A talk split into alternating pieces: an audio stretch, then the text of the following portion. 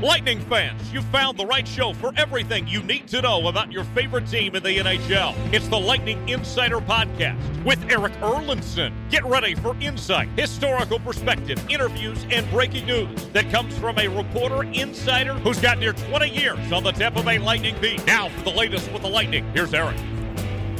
Welcome into LightningInsider.com podcast. Erik Erlendsson here from LightningInsider.com com, and hopefully the waters have been calmed a little bit based on my social media mentions. It's like a calm afternoon out on the water compared to the weekend when everybody was set and ready to burn the team to the ground for their play. Uh, again, I've never said that they weren't playing poorly because they were just simply stated that it's you can't overreact to things. Yeah, five games in a row, definitely not used to seeing that from this team. You think it's been nine years since this team, this group, this leadership group has had a stumble in season like they were on heading into Tuesday's game against Philadelphia. Certainly, things still have to be worked on. You're you're not going to rebuild things in just a couple of games. Uh, but a 5 2 victory over the Flyers uh, on Tuesday in a game, I mean, quite honestly, they had to have, right? They had to pick up this victory. And look, this wasn't the cleanest of games. Some of the uh, opponent that you're playing has a little something to do with that. Because let's face it, the Flyers are not a really good team, even though they've been they've been pretty decent over the last little while. I was reading a stat after the game. They're 13 and 12. I think 13, 12, and 2 in their last 17 games. You know, they just knocked off Detroit on Sunday afternoon. A team that's been fighting hard to try and stay in the conversation for a playoff spot. Uh, and the Flyers uh, did win that game uh, on Sunday. So, uh, you know, they can beat you. The, the Flyers, you know, you're never going to get cheated by a John Tortorella team, right? They're going to bring a work ethic, and you have to you have to be ready to work. And I thought the Lightning tonight were ready to work. Again, still a few too many grade A chances.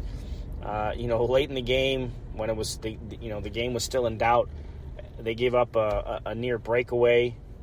Morgan Frost splits the D and creates a grade A chance uh, coming right into the zone.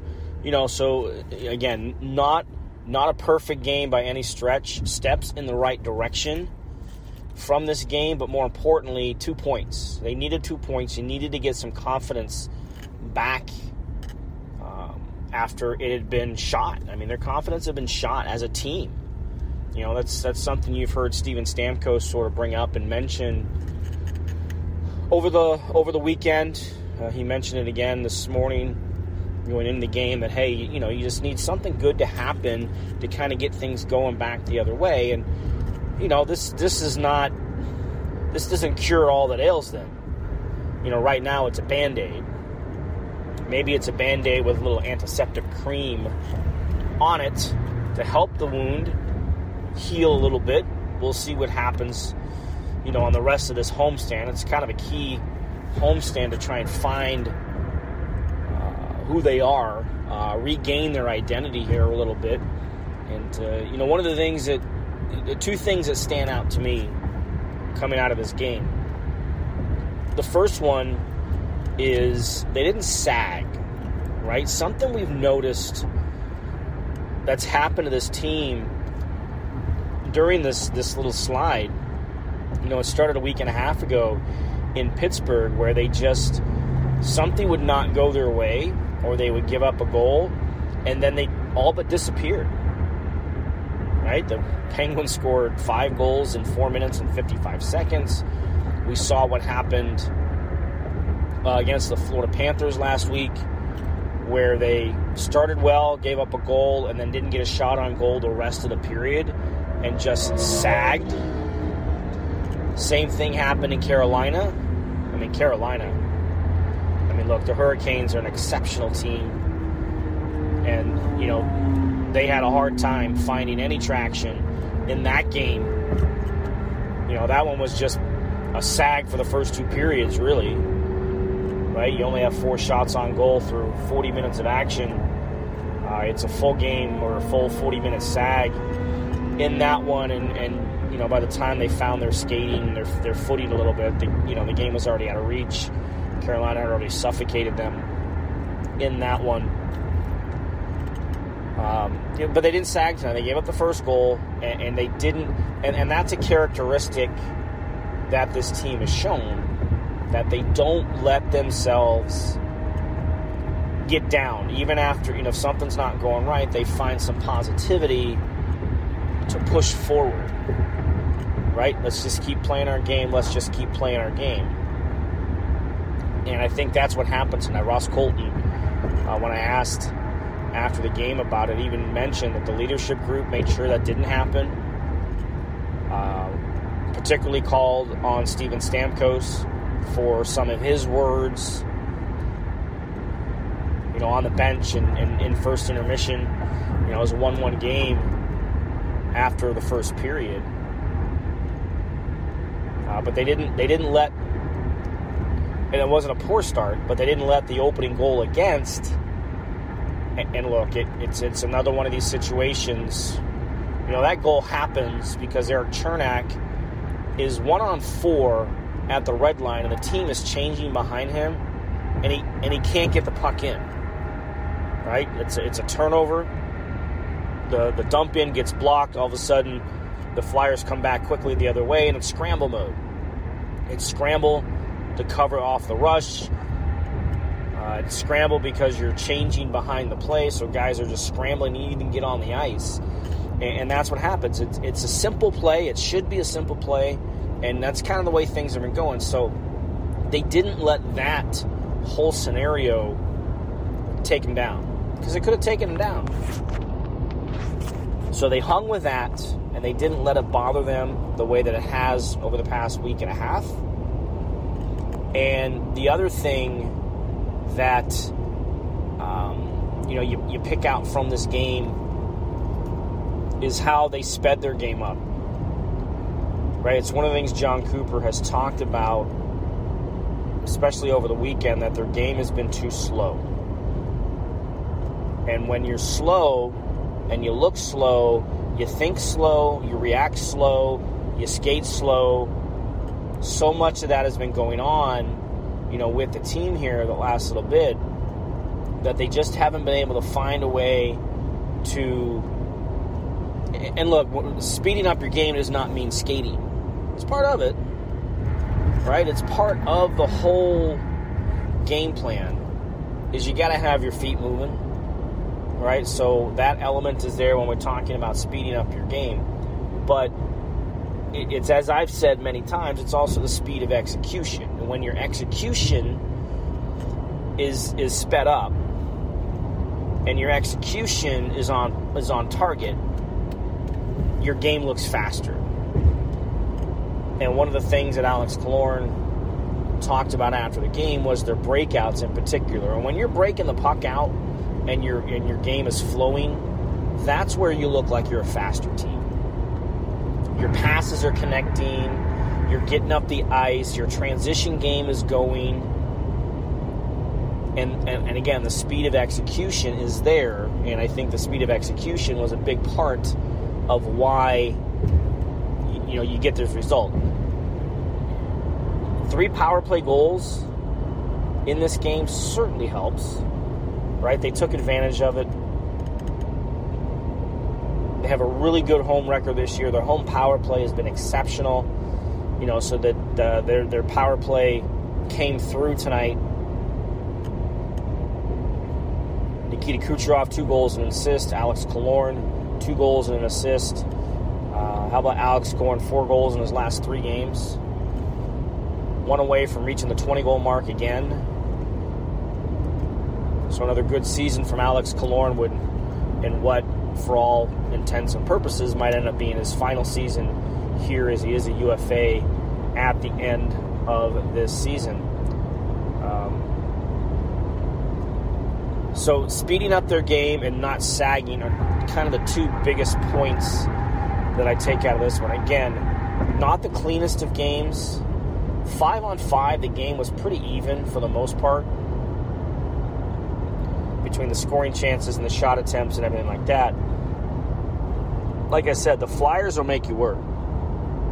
And if you're not ready to work, they can beat you. We saw that way back in October. The, the home opener for Tampa Bay, um, where they had a lead going into the third period and could not hold on to it. Uh, ended up losing that game by a goal because the, the Flyers put in the work and the Lightning did not. So they learned their lesson in that aspect facing facing the Flyers again tonight. Don't be left out. Make sure you subscribe to the Lightning Insider on Apple Podcasts, Spotify, and anywhere else where podcasts are found. Now, here again is Eric. Still too many turnovers and bad parts of the ice. I, I mentioned the Cernak one. There were more than a few, you know, from the red line in. You know, there was a play, again, a play late in the game. You know, Jon Cooper talked last week about the uh, Lightning, the old school Lightning mentality coming into place where everybody was chasing points. That was the Pittsburgh overtime loss, where everybody was chasing points rather than paying attention to, to the defense. And and saw still saw saw too much of that tonight because there was a play again. It's it's four two. It's a four two game, and there's a puck battle inside the zone. And as soon as it kind of looked like the Lightning might win the puck, three guys blow the zone. They're up at the blue line or outside the blue line. Meanwhile, the Flyers recover the puck, and it's it's almost a three on two down low. Like those things can't happen. Those are moments in games where you have to be smart with the puck. You know, there's another there was another play, and I forget who who did it, but you know you're holding on to the puck for a second too long in the zone because you're looking for a play rather than making the right play. And the right play is to get it out of the zone and make the other team come the other way. You know, you don't want to ice the puck, but you want to clear the zone and force the other team to come back, right? So it gives you time to regroup. Know, I, I compare that to soccer.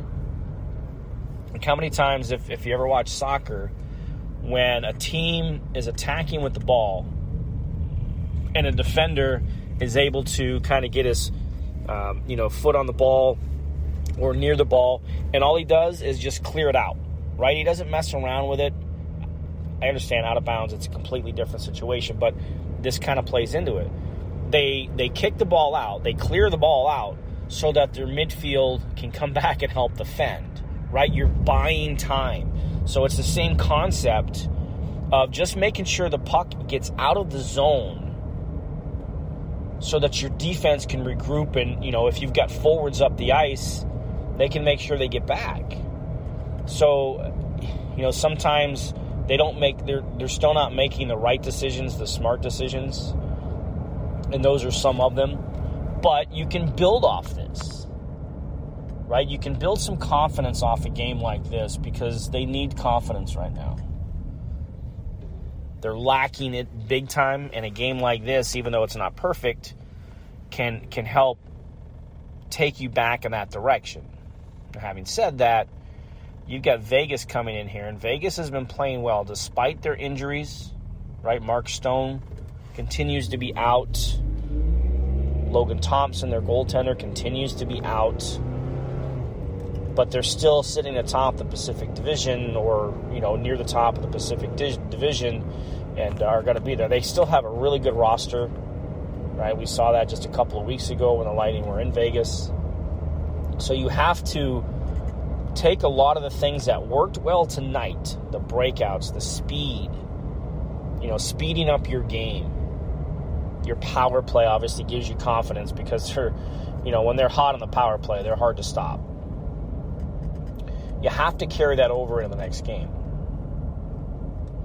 I'll tell you one player who I was really, really impressed with tonight, and first time seeing him live, was Mikey Eyssimont. Mikey Eyssimont was all over the ice tonight. He only played just over 10 minutes. He had 10 shot attempts, couple of takeaways, couple of hits.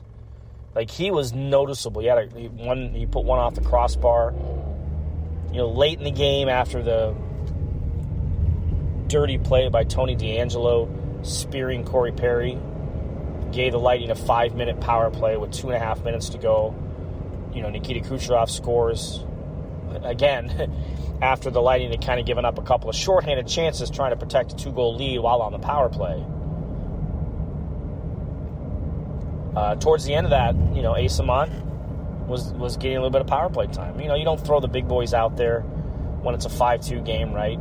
Uh, but that, you know, that's still a reward for a player like Eyssimont, who I thought was very, very noticeable tonight. Like he was, he was very noticeable and, and all over the ice. Forecheck, defense, shooting the puck, doesn't hesitate to shoot the puck, making plays, you know, winning uh, puck battles along the wall. Very good sign from Mikey Eyssimont, uh, who, if uh, if you noticed my Twitter feed earlier in the day, uh, had a chance to talk to him for the first time today and asked him where he was when he found out he'd been traded from San Jose to Tampa Bay and he said he was actually in the grocery store. He had a cart full of groceries because he was ready to take, uh, he was ready to cook his first meal in his new apartment. He's been basically living out of a hotel most of the year. He started the year in Winnipeg, was put on waivers and claimed by San Jose. Finally got to the point where uh, he was going to be in an apartment in San Jose um, and was ready to ready to cook his first meal when he found out he was being traded here. Uh, he said he, he ditched the cart, uh, called his parents, and went home to pack. Um, mentioned that he hoped the uh, the poultry that he purchased ended up back in the refrigerator uh, after that. So, uh, really good sign for Mikey Eyssimont. Uh, he was playing center tonight. Pierre Edouard Bellemare was the odd man out in the forward group. So, um, good sign that if, if he's going to continue to play like that, boy, what a uh, once again an underrated pickup from uh, Julien BriseBois on the pro scouting staff to bring in Mikey Eyssimont. And again, we've said it, you know, the addition of Eyssimont also helped open up cap space, like even even maintaining or retaining 50% of Vlad Namestnikov's remaining contract uh, helped helps the Lightning carry 23 right now. Right, because you still got Darren Raddysh and, uh, on on the roster. Uh, keep an eye on Victor Hedman. Did not play tonight, which is not a surprise after you know the awkward fall he took the other night. Uh, the good news is is that he's going to be listed as day to day after this one, according to Jon Cooper this morning. We'll see how he reacts. We'll see if he practices on Wednesday. Let's see where things go with him. Uh, I was told that it's more precautionary than anything at this point, and you know, had Tuesday's game been a playoff game, there was really good chance he would have played. So that's an encouraging sign because you never know. Assuming it's a back injury, which is what he was pointing to when he uh, fell to the ice in Carolina on Sunday. So that's that's a good sign. Erik Cernak was back in the lineup after missing the, the two previous games.